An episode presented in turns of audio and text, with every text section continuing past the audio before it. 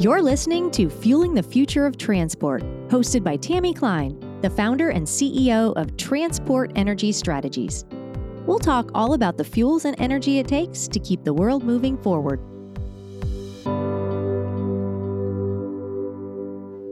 Everyone. Welcome to the show today. I am so pleased and so excited to have with me Dr. Amer Amer, who is Transport Chief Technologist at Aramco. We're going to talk a whole range of topics in transport energy sustainability the energy transition electric vehicles the research that's being done at aramco's r&d uh, centers and i'm just so pleased to have dr amer on the program because he's really a giant in the area of transport energy and transport energy research dr Amer, welcome to the program thank you tammy it's a great pleasure looking forward to the conversation. So let's get into it. For the listeners who may not be familiar, can you talk about your role uh, at Aramco? And can you talk about your role in creating the company's research centers in the US, Europe, and China, what they do, and, and what drove you to push for that back in the, the late um, early aughts around the 2007 time period? Yeah. so I guess, uh, first of all, transport fuels represent a significant share of the final energy consumption. Uh, at the point, I was very intrigued by Aramco's proposition. You know, after spending 13 years with the auto industry, really working on engine design and development, I always felt that I'm really looking at one side of the equation. So when Aramco approached me about an opportunity to establish an effort to address the challenges associated with transport uh, fuels and, and really try uh, to build a program to improve their sustainability, that was a very intriguing position for me. And uh, really working at the interface between engines and fuels uh, was the major selling point for me. So, uh, upon joining Aramco, I was responsible for the development and implementation of a global strategy uh, and roadmap establishment to position the company as a recognized player in the global debate on transport sustainability. What that culminated into was the establishment of three global uh, research centers in recognized technology hubs around the world. That's Paris, uh, Detroit, as well as Shanghai and also involved growing the team uh, capacity and team numbers to address the kind of work that we were going to be involved in. We managed to grow the team from about eight people back in 2007 to about 95 people right now, working with a number of uh, technology uh, providers and automakers and various stakeholders to really uh, demonstrate the lowest path to reducing the life cycle CO2 footprint from uh, you know, transport uh, technologies. In my view, over the past 15 years, I, th- I think that we have made a significant or made significant contributions to the science and technology of fuel and engine interactions. The kind of work that I'm managing right now, it's really a large portfolio of research and development projects and they include you know company flagship technologies that have strategic significance to the oil and transport industries. And these include uh, efficient powertrains uh, all the way to uh, low carbon synthetic fuels, a very wide portfolio, very wide number of uh, collaborators. Obviously, we realized long time ago that we cannot do all of this by ourselves. So we, we work. So we work with a lot of uh, people around the world uh, to materialize some of those technology and accelerate their adoption and uh, deployment in the market. So, of all the projects, I want to talk to you a little more about sus- sustainability from your perspective, but but when it comes to, but I want to touch on the the, the research um, at the labs. You, as you just said, you have a wide portfolio, low carbon uh, fuels, synthetic fuels, other types of transport energy technologies. So, in your time since the the labs were created, in your view, what's been the most consequential uh, research that has been undertaken at the at the center centers, and what stands out to you the the most and and and and will we begin to see sort of the um, the effect of the that that research into um, the the marketplace? I think in general, uh, our understanding is there is a role for all technologies to play in terms of delivering on the uh, climate, energy, and health concerns that are upon us. Uh, from Aramco's standpoint, we started to look at opportunities where we can bring the engine and fuel and optimize them as one system in a very, very synergistic fashion.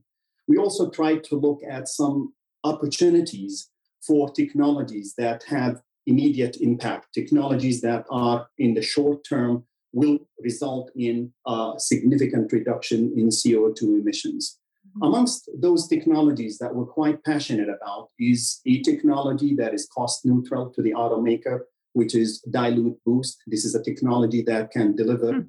up to 9% uh, lower CO2 emissions on the vehicle front. And, and, and the most interesting part about this, it's not the fact that it's cost neutral and delivers significant CO2, but at the same time, there is no emission you know, degradation uh, mm-hmm. as a result of this technology. This technology is uh, something that can be implemented in the short term. It uses the uh, existing three-way, three-way catalyst, and uh, we already have a number of uh, vehicle uh, platforms that are slated uh, for production with uh, an automaker in the next uh, three to five years. Uh, another technology that we've spent quite a bit of time and we believe that we've made significant strides on is the gasoline compression ignition. Mm-hmm. The gasoline compression ignition technology is, is quite unique in the sense that it offers diesel like uh, uh, efficiencies with substantially lower criteria pollutant emissions.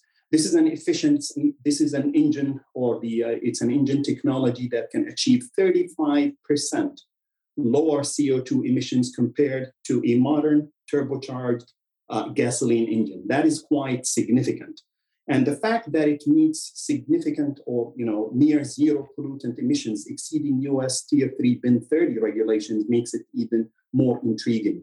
Mm-hmm. The nice thing about this technology as well is that it has the potential to enable significant reduction, you know, for the SUV market and uh, you know uh, uh, commercial vehicles, for example. And we are currently looking into opportunities also to uh, work with automakers to see this technology making it in the uh, uh, in, in, in the market.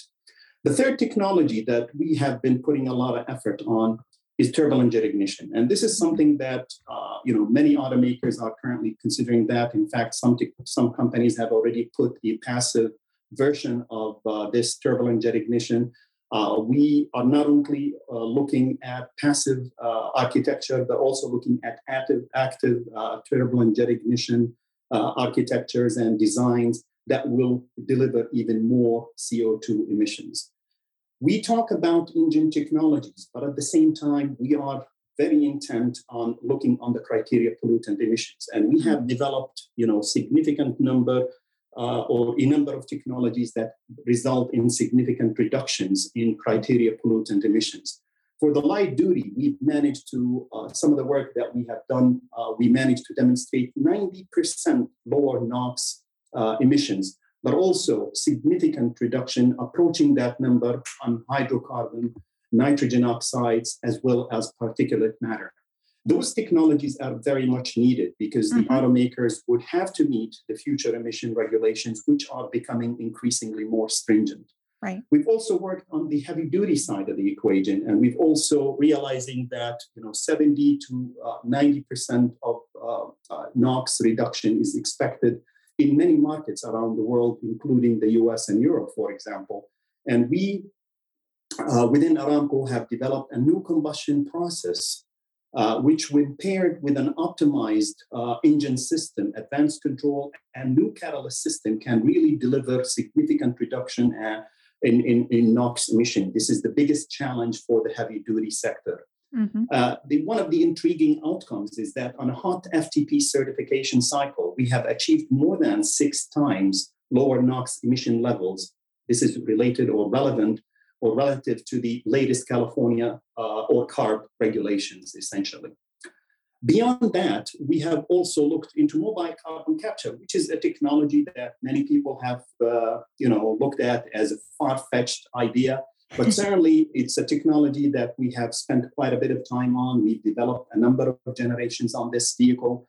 So we've developed the system to capture uh, uh, CO2 coming out of the exhaust system. Uh, combine that with uh, the entire part of, of uh, the, the capture system where it's compressed and stored on, on board the vehicle.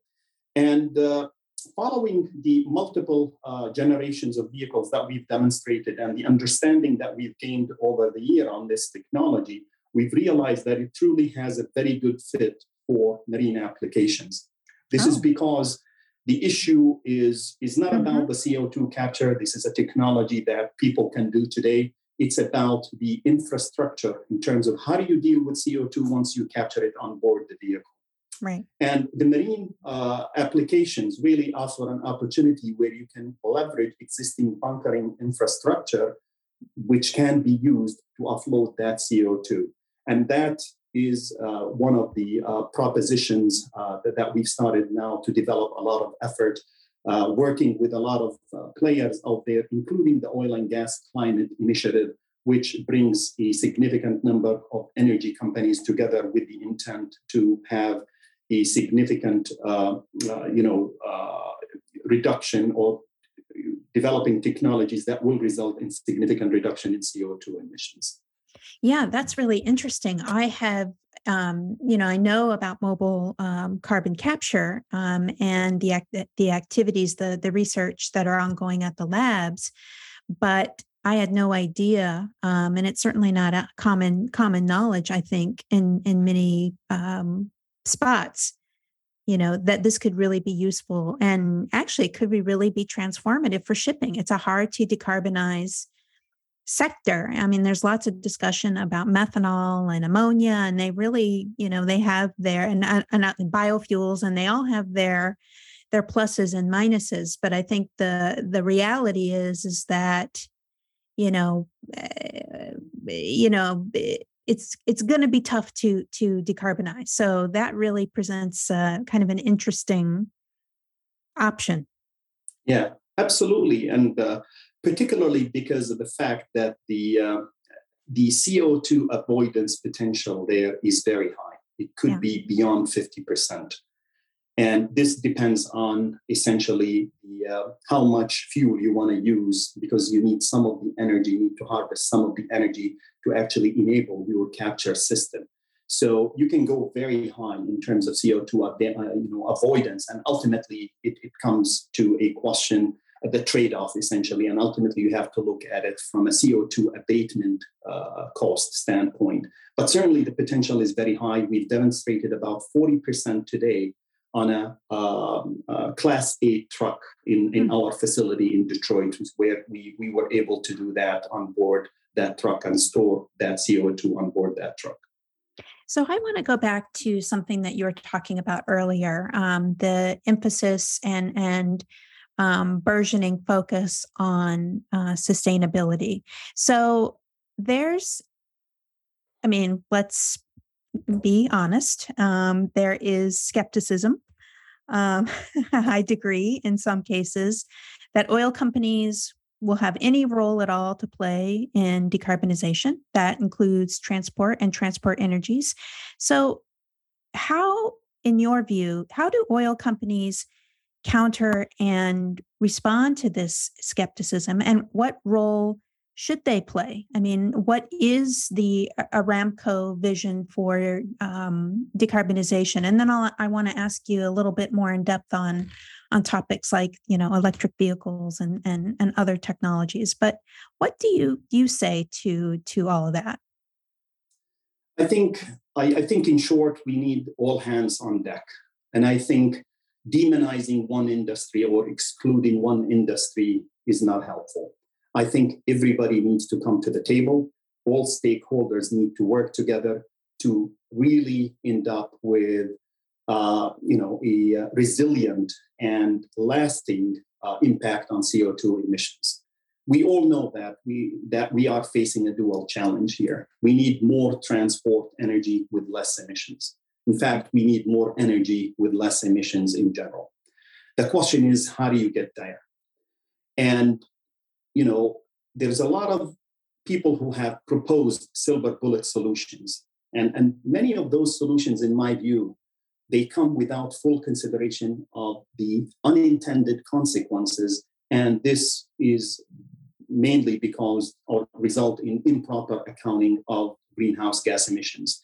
In, in a nutshell, you're moving the burden or shifting the burden from one sector to the other. So, in reality, all energy sources will be needed to support a successful transition in the, in, in, in the future. I call and, it moving the coconuts, moving the coconuts around, you know? and and in, in general, I think energy company are a major stakeholder in the entire energy transition and decarbonization and they need part they need to be part of the solution and in fact you know there is significant number of uh, energy companies that have committed to lowering their scope 1 and 2 emissions including aramco where we aim to achieve net zero scope 1 and scope 2 greenhouse gas emissions by 2050 and we're looking into a, a wide range of opportunities to achieve that which includes energy efficiency measures we're looking into deployment of carbon capture, uh, utilization, and sequestration hubs. We're also looking into increased share of renewables as well as offsetting through uh, systems like direct air capture into the future. All of this is, you know, will contribute to addressing the CO2. Once, one thing that we need to keep in mind is that when we talk about CO2 emissions, we have to understand and appreciate the fact that we, we, we are not only concerned by the new emissions that will be generated from today, but we're also concerned, concerned with the emissions that already exist in the atmosphere. So solutions that will address only one part of the equation does not give a resilient impact and a lasting impact on greenhouse gas emissions. Our intent together as a community and the world, we need to address CO2 emissions. How do we do that and who does that? I think everybody needs to come to the ta- table. We need all hands on deck and we need to, you know, welcome all contributions from all stakeholders so long as they deliver on reducing CO2 emissions and addressing the climate challenge, which is our, uh, you know, collective uh, interest here. So you already talked a little bit about this, but you you talked about the research at the centers. Um, but what I'm want to know is you know if we look at the big picture and we look at the the, the globe what are the most promising technologies and strategies in your view to decarbonize fuels and vehicles in the coming years? You mentioned one you know carbon capture and storage um, but is it going to be you talked about lower carbon fuels um, will it eventually be synthetic fuels fuels like you know electrofuels or or power to x? Will it be hydrogen? Um, we i touched on ammonia and methanol for for shipping. Um, how do you see it in in your view? Honestly i i, I really uh, think that the answer is really all the above. Yeah. The for us to really end up with a significant impact on greenhouse gas emissions, the right technology choice must be adopted in the right sector at the right time to make sure that you have the biggest impact. Picking winners and losers early on in the game doesn't help us. Mm-hmm. Synthetic fuels will play a role, electric vehicles will play a role, gas will play a role. All of these vectors, energy vectors, will play a role in, in, in the future. The only thing that we have to be cognizant about is where do we apply them and how do we apply them?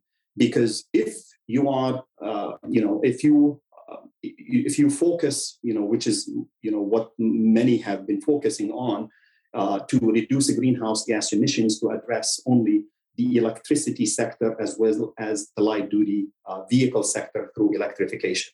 Now let's look at this very carefully you know, when we look at electricity, it's it's really uh, electricity uh, greenhouse gas emissions. They contribute about 25%, give or take, uh, to the total global uh, to the global uh, greenhouse gas emissions.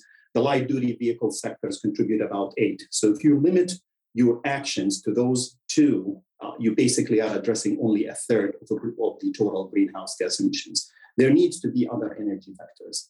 Biofuels will also contribute to the equation and, and uh, will be part of the solution. The only thing is that there is no one solution. It's a portfolio of solutions that will result into in, in, in addressing this global challenge. So if we take a step back and we start looking, for example, at synthetic fuel, synthetic mm-hmm. fuel is something that you know Aramco has been putting a lot of effort behind recently. The way we look at synthetic fuel is that we think that it's a broad class of hydrocarbon fuels that are chemically synthesized and usually from hydrogen and CO2. Some people use, you know, power to X or uh, electrofuels, uh, you know, to to to to uh, uh define those. Uh, from our standpoint, we're specifically interested in low carbon synthetic fuels, which combine low carbon hydrogen uh, that is produced from renewable electricity uh, with CO2. And of course, CO2, in our view, could be uh, either captured directly from air or from industrial installations. Now, this fuel, you know, whether it's liquid or gas, you know, it can be engineered to be chemically similar to conventional fuels in the market a true drop-in solutions. What this means is that, is that it can use the existing vehicles and fueling infrastructure and thereby support a more seamless and organized uh, energy transition in the future.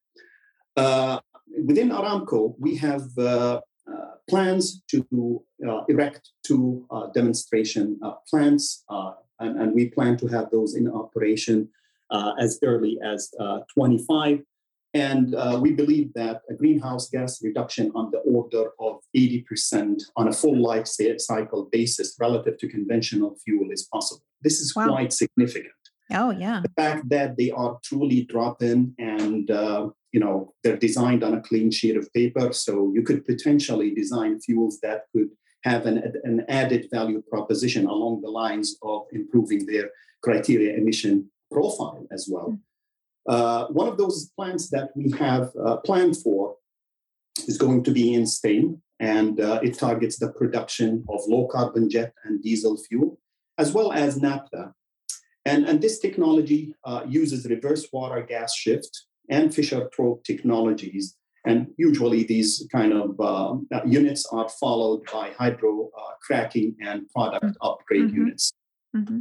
Uh, we also have another plan here in Saudi Arabia. This is a bit more interesting uh, because, uh, first of all, it's aiming at producing uh, low carbon gasoline fuel uh, using direct methanol synthesis, followed by methanol to gasoline uh, technology, and of course, with some upgrade unit.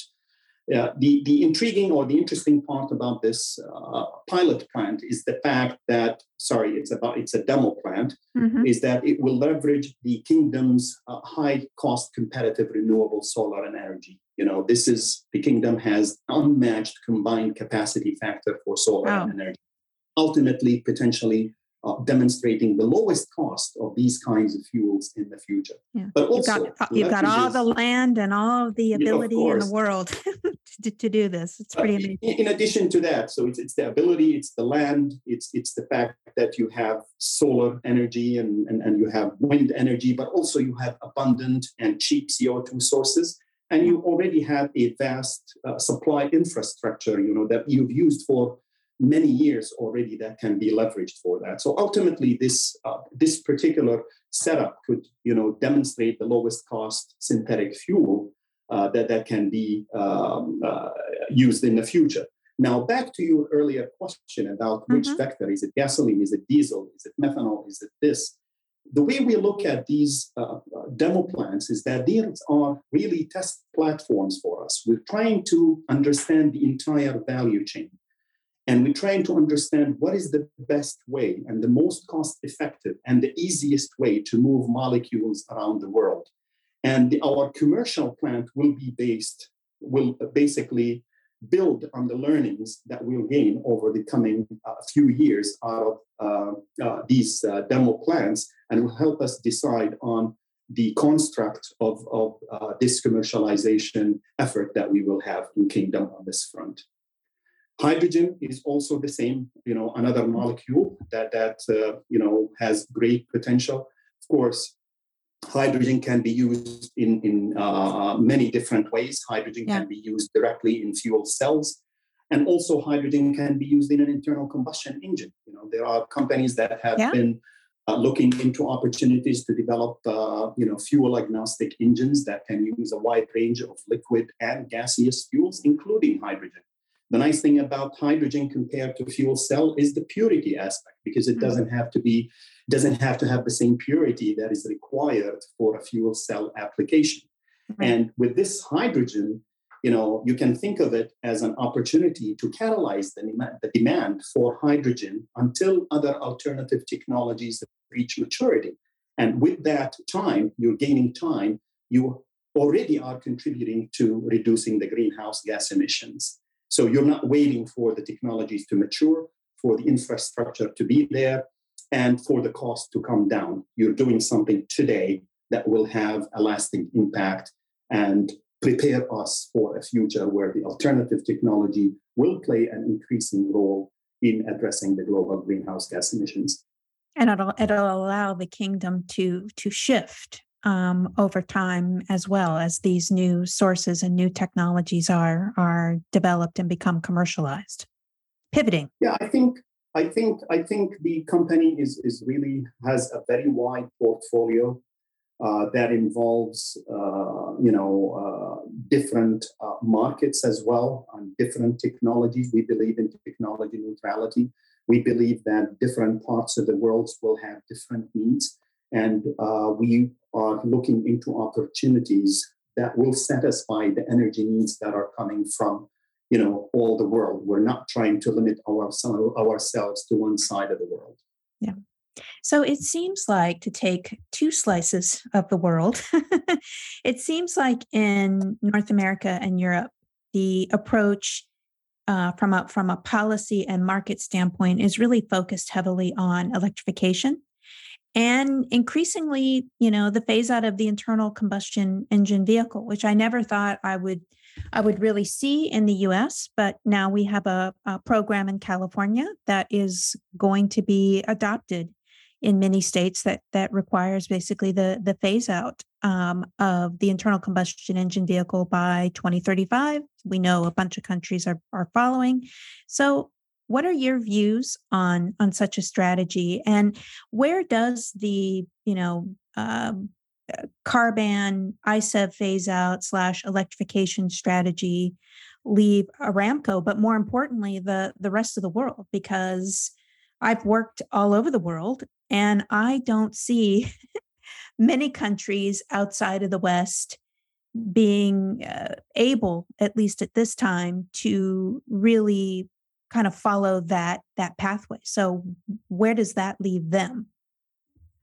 Yeah that, that's a very interesting question and i think it boils down to looking at emerging and developing markets and those will have you know we cannot have the same solutions mm-hmm. uh, the same solution for those two markets so in my view for many emerging markets uh, efficient uh, uh internal combustion engines uh, you know, dedicated hybrid type uh, combustion engines with very low or near zero criteria pollutant emissions that potentially could work on, on synthetic fuels in the future will create a very good value proposition because the focus there is really on affordability and lower criteria pollution emissions. And, and this essentially will help with uh, sustain with, with creating a more sustainable transport on those parts of the world. Now, if you look into more developed regions, you know, where electric vehicles have started to penetrate the market, it may still take decades for the existing vehicles in the fleet to be completely removed. It takes about 10 to 12 years, depending on the market, for uh, you know for the fleet renewal. So by leveraging the existing fuel uh, manufacturing and supply infrastructure and existing vehicle fleet, drop-in low carbon synthetic fuels can enable a faster fleet demonstration in the next few years. This is an immediate solution. So let's take India, for example, you know, and mm-hmm. we've done a paper recently that we published in Nature Communications. And, and uh, India's power sector is still heavily dependent on coal. Mm-hmm. Now, without a clear trajectory, trajectory to decarbonize the power sector in, in that country, there is a risk that EVs may actually increase the overall CO2 emissions. Some people may not expect that, but this will likely happen given that heavy dependence on uh, coal for power generation. So, what you're, you know, in that scenario, you're really shifting uh, the um, focus or shifting the burden from one sector to the other. You're not really addressing the CO2 challenge. And our analysis really pointed to that and pointed to the fact that, uh, you know, very efficient hybrid and low criteria pollutant emissions type of engines will have a big role in the mid to short term. Now, of course, we know breakthroughs in battery chemistry and technology will be important to drive the future improvement in, in both, you know, not only performance but, all cost, yeah. but also cost. And also the development and uh, and deployment of fast chargers, you know, are, are, are needed, and that would that could enable uh, frequent, uh, you know, fast uh, charging um, uh, opportunities. And, and this will uh, potentially reduce the battery range requirements essentially. So in, you know, in, in a nutshell, and, and to, to, me, you know, hybrid technologies with varying electrification level uh, and battery sizes will be, you know, key for countries like India. Hybrid vehicles are efficient, low emission, low emitting, and they do not require an additional infrastructure that we have to establish. And, and since they already have smaller battery sizes, they will also be less demanding on the limited on, on our limited uh, battery uh, capacities worldwide. So all in all, you know, they will uh, deliver, as I uh, always try to refer to, immediate uh, impact on greenhouse gas emission. So, we talked a little bit about transport um, sustainability, but what does, in your view, what does, and I think we're talking about this a little bit, that it's going to look a little bit different depending on where you are in the world. But, but what does, if we if we assume we're in an energy transition, uh, what does a sustainable energy transition look like? And the reason I'm asking that is as as an analyst um, and advisor, you know, one thing that I really see is these policies that we are just talking about, electrification, phase out. There's, but there's no um, overarching and there may be other policies respecting hydrogen a lot of co- uh, countries want to get into the into the hydrogen business uh, yeah. now there's battery manufacturing that's really taking off here because the, the policy is demanding it we're talking um, sustainable aviation fuel other low carbon low carbon fuels but there's no sort of overarching roadmap in many places about what a sustainable energy transition looks like. And i think we're seeing you know yes we have a, a, some issues in in ukraine and what's going on there but i think we're seeing a little bit of this right now with energy prices and what's happening in europe you know so what does a sustainable energy transition look like you know in your in your view sort of knowing all of this the yeah. reality of our lives right now as, as they are so to speak yeah. Uh, another very, very uh, uh, interesting question. I think maybe there is a couple fronts for that. First of all, uh, we really need to have consensus around the um, essential role of oil and gas with lower emissions. So, the role that um, the energy companies are going to reduce their greenhouse gas emissions is, is quite significant. And this is going to be working side by side with alternatives to meet the rising uh, global demand on energy and at the same time deliver on the net zero ambitions that we have. So that's one front, in my view. Uh, the other front is that the fact that the world really need to embrace uh, new uses for hydrocarbons. And, and these are along the lines of blue hydrogen. And I think, you know, to me, uh, we should be colorblind when it comes to hydrogen and other all energy carriers and technologies. Uh, we need to focus on technologies that capture and sequester carbon, uh, looking into uh, technologies like direct air capture, which is which has significant potential to deliver uh, very meaningful, uh, you know, CO2 abatement costs. And in my view, without these approaches, it will be very difficult uh, to uh, reach the net zero. And I think there is a lot of uh, uh, think tanks and a lot of uh, people have been calling for a multi-pronged approach when it comes to addressing this energy sustainability in, into um, and addressing the net zero emissions which basically uh, talks about uh, energy, uh, talks about neutrality and making sure that we don't pick winners or losers, but ultimately allowing all for all technology to be developed at the same pace and ultimately giving them the opportunity to compete on a level playing field. And the market dynamics will ultimately pick what is required.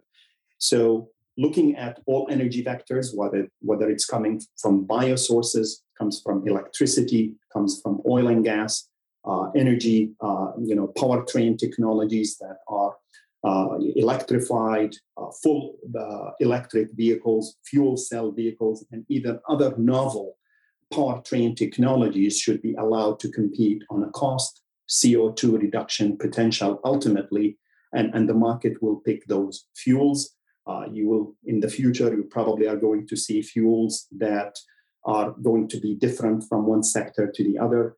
Uh, you know, uh, whether it's the marine sector, sustainable aviation fuels that you alluded to, that could potentially come not only from uh, you know bio-based, but also from uh, electrofuels. Uh, methanol, ammonia could actually play a big role in marine sector.